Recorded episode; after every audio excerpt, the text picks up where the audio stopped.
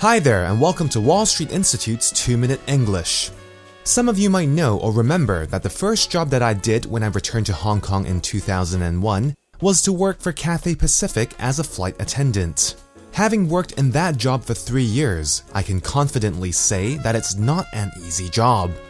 Yes, there are perks of traveling, meeting many different kinds of people, and experiencing many things. But people often forget about the unglamorous aspects of jet lag, working on public holidays, serving grumpy passengers in the wee hours of the morning, etc.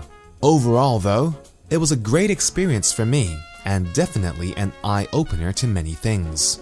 Recently, you may have read on the news about Cathay Pacific's Flight Attendants Union planning to launch industrial action over the Lunar New Year period.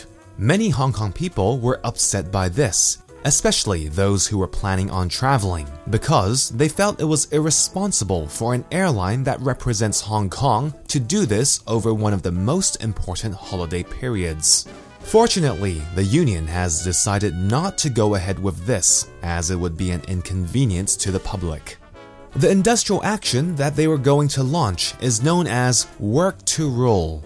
Work to Rule means that workers would only do what is in their contracts, but would slow down operations by adhering strictly to what is required of them.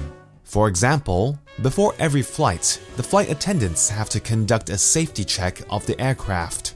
Normally, this is done as quickly as possible to save time. But during work to rule, they would take their time to ensure that every single item is there.